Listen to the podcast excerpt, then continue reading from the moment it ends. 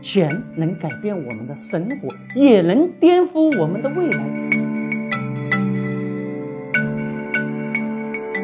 一个基金经理自己没有玩老鼠仓，亲朋好友也没有炒股票，警察却将他送上了法庭，罪名是做老鼠仓。奇闻吧，这个奇闻的主角叫牟旭东，他的人生毁于一个饭局。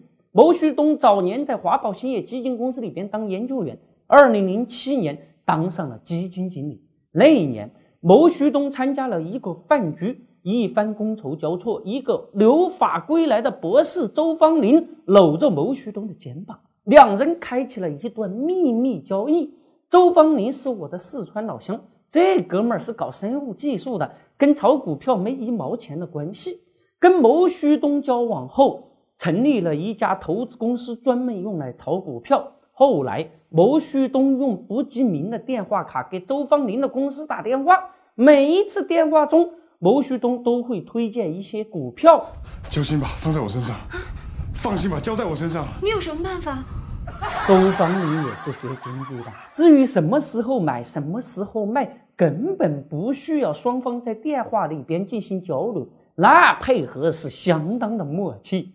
周芳林每次会把炒股收益的百分之四十划给穆旭东，穆旭东会将这笔荐股得来的收益划到自己老丈人丈母娘的账户里边去。二零零九年刑法修正，老鼠仓要判刑了，穆旭东就给周芳林打电话说：“哥们儿，这游戏我们不能够玩了啊！两人玩了两年，现在既然要分手了，那就送佛送到西吧。”穆旭东在两次电话中又推荐了几十只股票。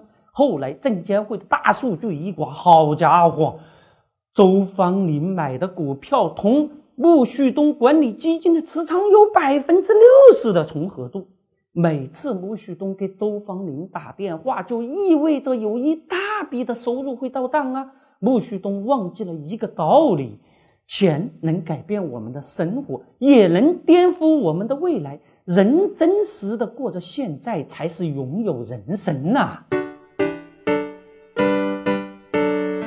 我们还有一个微信公众号平台德林社，如果还想了解有趣、好玩、听得懂的经济学，那就在微信里搜文字“德林社”或者拼音“德林社”，点击关注即可。记住，不是德云社，是德林社，别设错了哟。